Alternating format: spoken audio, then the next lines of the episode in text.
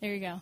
So this week um, we're focused on joy, and I think this is this is the week of Advent where we're like, okay, yeah, of course, think of Christmas, think of joy.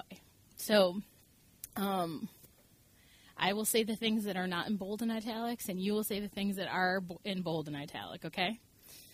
Um, people of God, Isaiah promised a servant God who would come to save us. Savior will be a light to the nations. People everywhere are eager for the justice he will teach and the joy he will bring. We will see prison doors opened and people set free. Today we light a candle to symbolize the joy we anticipate. We hope in the one who will come. We pray for God's peace to prevail. Our joy will come with God's servant.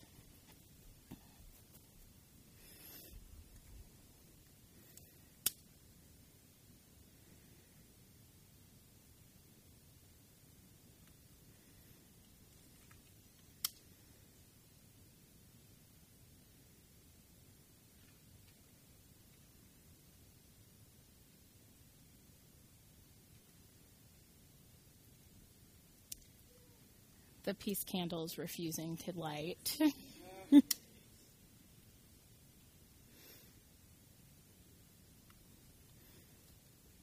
We're going to light a different one.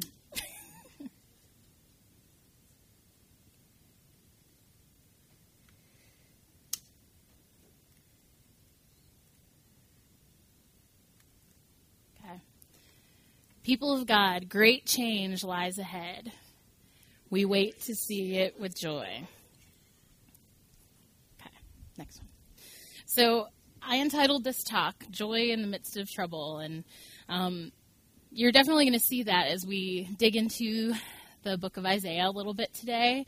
Um, it's interesting that we, I'm so glad that Ben and Jess did O Come, O Come Emmanuel today because that first verse of O Come, O Come Emmanuel talks about um, the ransom captive Israel and so they're they're in exile. They are away from the Holy Land. So um, this song of Isaiah, if you go to the next slide, we'll talk about it a little bit. Actually, never mind. I'm jumping ahead of myself. First, I wanted to talk about joy. um, if I paid attention to my notes, I would understand that that's where I was. Okay, so joy. Yes, Quinn, keep going. Is this a no brainer for Christmas? I mean, I think that when you think of Christmas, you think of joy. But it's not a joyful time for everyone. And we have to remember that. So, what do you think joy means? What does joy mean to you? Shout it out. Happiness, peace, love, other candles from Advent.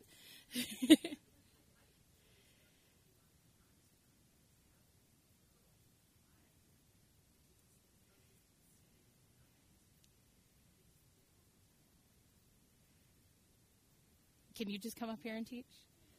Okay. does anybody else have another definition of joy? What does it mean to you?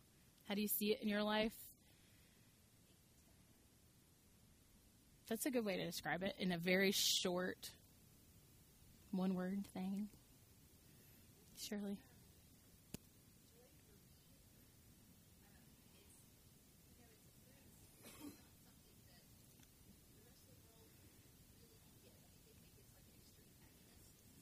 Mm-hmm.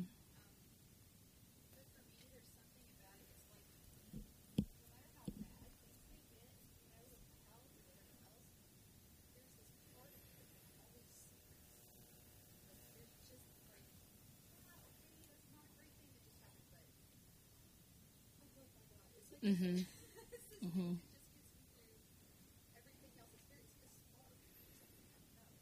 I think that's that's a cool perspective too because it you know, the whole idea of Advent is anticipating Christ. And like what you're talking about, that spark, that something that's pressing you forward is like that anticipation of Christ. That's really cool. So, but sometimes in the waiting, we get bogged down and there's not that anticipation that fills us. And so, what we're going to look at in Isaiah today is really about embracing that joyful anticipation even in the waiting. Okay. So, when I was messing around on the internet, trying to find some good definitions for joy, I came across Rick Warren's blog. And I think this is actually him taking something of what his wife had written in a book about joy. Um, here's this definition Joy is the settled assurance that God is in control of all of the details of my life, the quiet confidence that ultimately everything is going to be all right, and the determined choice to praise God in every situation. So there's three parts to that understanding that God is in control, there's confidence that everything is going to be all right, and I, I would say with the caveat of our, our idea of what's going to be all right may not be the same as what God's idea of what is all right is. and the choice to praise God in every situation. And I feel like that's the action step that really goes forward is really choosing to praise God in the midst of challenges that brings you the joy, that brings you the spark that Shirley was talking about. Okay, so giving you a little background of Isaiah 42, which is our passage for today, uh, it was written when um, Israel was in Babylonian captivity. So, so was Esther that we talked about last week. Um, so the, these are this is a song essentially that we're going to be reading. Um, they they're in Babylon. They've been taken slaves and captives. They are away from the Holy Land. The temple has been destroyed. Jerusalem is destroyed. Um, the temple was the central component of Judaism. And so they're kind of off figuring out what they're supposed to be doing. They don't know really how to worship God in this in this time. They're not really sure what's going to happen next. But through these prophets like Isaiah and others that are his contemporaries, they there's a, a voice of hope and joy and peace and love that is present in this time of exile. So it happened around 588 BCE. Um, so they're everywhere. Families are separated from one another. So this is obviously a time of great distress for them on many levels. So the question that's on their hearts, you know, in the midst of this destruction, in the midst of this separation, where is our joy? I mean, I think we all struggle with that when we're walking through really challenging and difficult times in our lives. You know, where is God? Where is my next step? What, what's happening here as you're kind of trying to sort through the rubble, literally and figuratively sometimes? Okay, so let's read this passage. Oh, I got cut off at the bottom, but I can read it to you because I have it all. Okay. Here is my servant, whom I uphold, my chosen, in whom my soul delights. I have put my spirit upon him. He will bring forth justice to the nations. He will not cry or lift up his voice or make it heard in the street. A bruised reed he will not break, and a dimly burning wick he will not quench. He will faithfully bring forth justice. He will not grow faint or be crushed until he has established justice in the earth, and the coastlands wait for his teaching. Thus says God, the Lord, who created the heavens and stretched them out, who spread out the earth and what comes from it, who gives breath to the people upon it and the spirit to those who walk in it. I am the Lord. I have called you in righteousness. I have taken you by the hand and kept you. I have given you as a covenant to the people, a light to the nations, to open the eyes that are blind, to bring out the prisoners from the dungeon, and from the prison those who sit in darkness. I am the Lord. That is my name. My glory I give to no other, nor my praise to idols. See, the former things have come to pass, and new things I now declare. Before they spring forth, I tell you of them. Let's pray. God, thank you for your word, for the way that you come and comfort us with that word, for the way that you came and comforted the nation of Israel in their time of exile. God, come and join us in our own exile today. God, help us to find joy in the difficult places and to know you even when it seems impossible. We pray these things in your name. Amen. go next slide.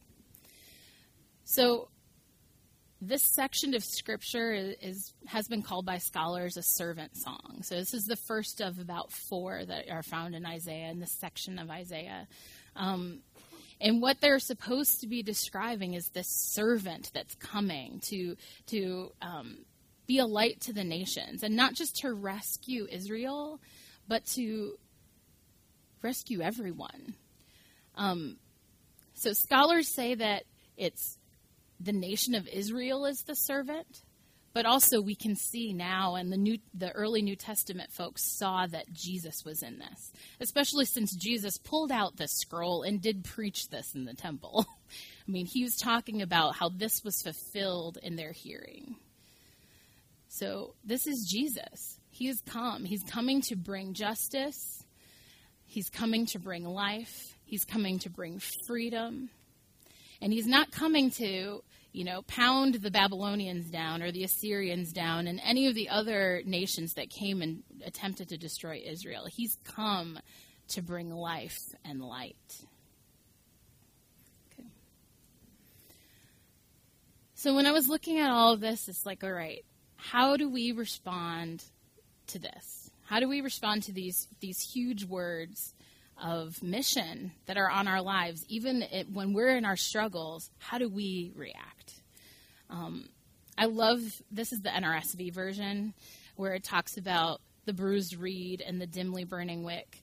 You know, we all walk through seasons in our life when we are bruised reeds and dimly burning wicks. We are not always these bright shining beacons for Christ up on a hill because of circumstances in our lives, because of challenges, because of um, sin in the world and our own choices, we are bruised reeds and dimly burning wicks. But what's beautiful in verse 3 is that God does not crush us. The servant of God does not crush us.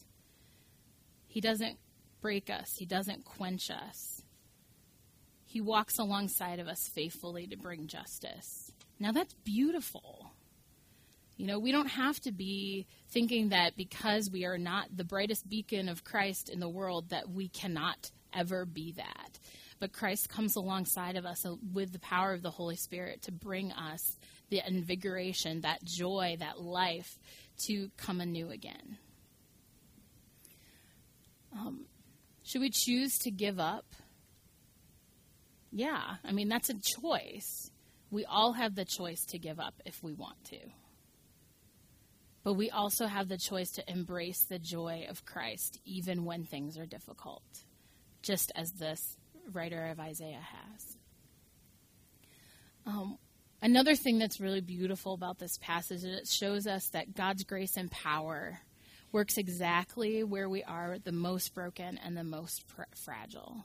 Um, it's so beautiful to me to see the times in my life where something happens and God comes in and, and says, You know, this is a really difficult place for you, but I'm going to put you in that place just so you have to trust me and you have to rely on me for growth, for life, for hope. Um, and those are the times that I feel like I've I've experienced the most joy because I know that it's not me. I know it's none of my own work and none of my own hands that are getting me into that place. It's all the work of God. Uh, one of my favorite verses is actually in this the previous chapter in Isaiah Isaiah forty one twenty. It's that may they may see and know and hear and understand that the Holy One of Israel has done it. That it's God's work in our lives that has done it, not our own human hands. And sometimes God has to put us in the place where we receive that because we don't willingly let go of our own strengths and our talents and our joys and the things that we can give on our own. But when we we be in the when we put ourselves in the place that allows God to use us, that is when we experience the most growth and the most joy and the most expansion of the gifts that we can share with the world. Um, it's a really beautiful thing, but it feels like you're walking out into an abyss sometimes. So Israel was walking out into an abyss. They didn't know what was going to happen. but God sent the prophets to speak life and truth, mercy, justice, hope, and joy over them. And they, God speaks that over us as well. So, um, a New Testament verse I feel like really exemplifies this is that, but we have this treasure in clay jars so that it may be made clear that this extraordinary power belongs to God and does not come from us. We are afflicted in every way, but not crushed, perplexed, but not give, driven to despair, persecuted, but not forsaken, struck down, but not destroyed. I mean, that is that is a victory song that is something to stand on the mountaintop and say, This is the God that I know. Yes, exactly. Tell it on the mountain. This is we are not crushed. We are not driven to despair. We are not forsaken. We are not destroyed because we are surrounded by this love of this amazing God that cared enough to send down a piece of himself to the world as a baby to be among us and to live as we live, to know as we know, but yet live perfectly and sacrifice himself and rise again for us. I mean, that's beautiful. If we know and love a God that can do that, that shares enough of himself to do that, then we are not destroyed. We are not abandoned. We are always known. Okay. So a lot of times it's difficult in our in our the most challenging times to be a light. But when we understand and embrace the Christ that has redeemed us and uh, does not allow us to be destroyed, we can be an incredible light to other people. Um, th- it's a blessed opportunity to share life with people when we are seeing joy through our difficulty. Um, in verse 9, it talks about, or, yeah. Yes. In verse 9 of our passage, it says, See the former things that have come to pass, and new things I now declare. Before they spring forth, I tell you of them. You know, we can preach and proclaim this new thing that's coming. Because even in our lives, if we are um, dealing with difficult health conditions, if we are dealing with with challenging money circumstances, we don't know exactly how God's going to come through in those situations, but we know that there is a new thing that is coming. Even if that new thing comes after we die and are rejoining with Jesus, we know that there is a new thing, and so we can preach that and experience that with people. Um, by the way that we can show that what we see is not really the whole story. You know, if we are believers in Christ that recognize that this world is passing, that it's not, this is not the whole story. It helps us to be in a place where we can shine light in the midst of our difficulties. It's a, it's a beautiful thing to be able to say, this is not all there is. This is not the end of my story. Um, gosh, and, and when you probably have seen people worship God through incredibly difficult circumstances, it brings you hope. It brings you joy and encouragement. Um, I just think about some of the videos that we watch for Operation Christmas Child and seeing those individuals that are in really difficult economic circumstances, and some of them have walked through um, human trafficking difficulties, and really their life was on the line. But they, and through just the gifts of many, many people, but prayers and the presence of God in their lives are able to just be full of joy for what God has done in them. And I think that that brings hope to us too because we recognize you know, in comparison, our circumstances really are not that tough. But their testimony brings us hope. And you would think it would be the other way around. You know, we're we're the privileged nation. We have so much. But because we have so much, a lot of times we forget God. And so it's it's in our difficulty, it's in our exile, it's in our challenge that we are able to remember God because we remember how he remembers us.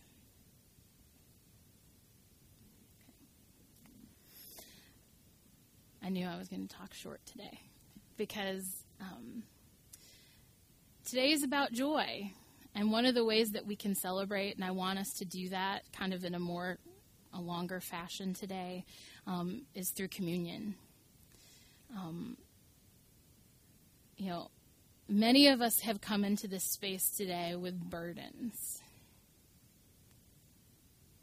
They could be financial, they could be physical, they could be emotional, they could be family related. And in all of those things, we can find joy.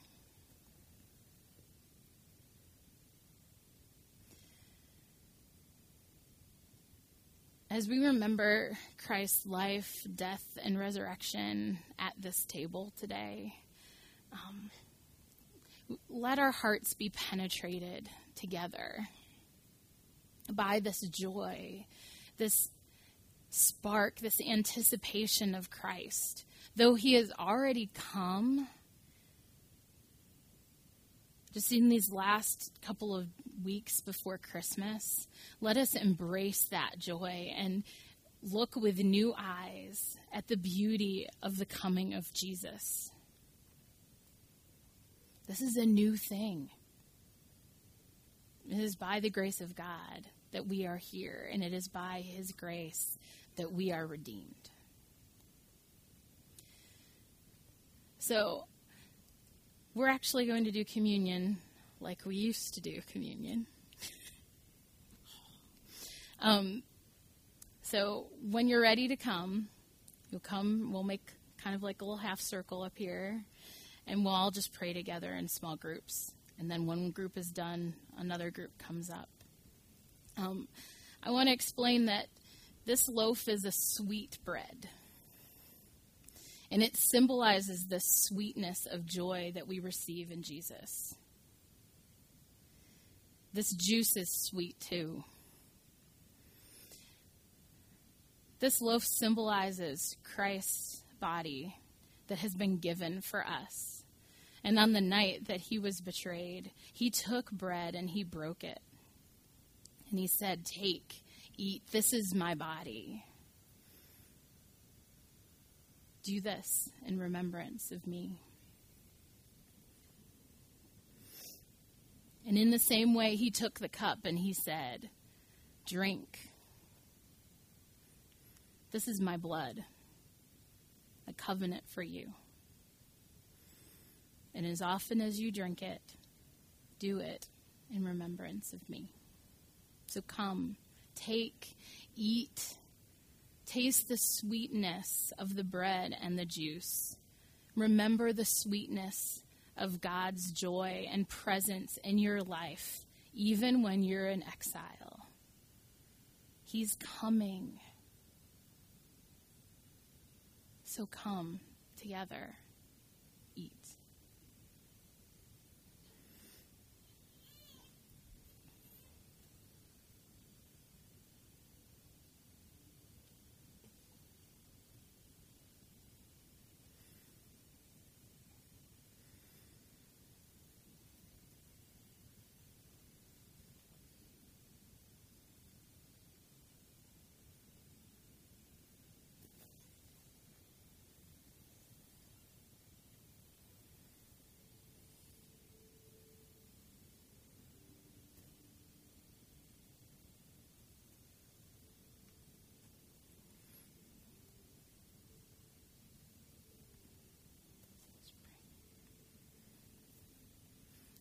We thank you for your grace and we thank you for your love. We thank you for your joy. I pray that it would cover us this season and in all of our days leading up to Christmas, God. We would see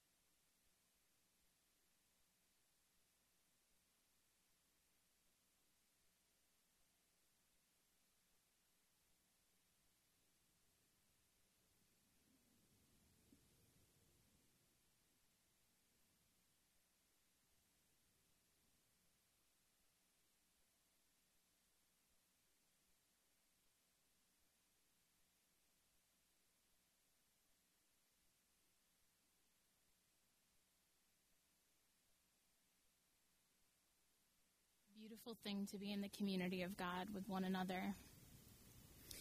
And one of the things that we can do out of our joy is to give. We don't talk about money very often at the living room, but Christmas is a challenging time for families who don't have enough to be able to share with their kids or even with each other or to be able to put food on the table. And I just wanted to remind our, our congregation that we have a place that we can give. um, we, we try to use as much of the money that comes into our church as possible to help people that are in need.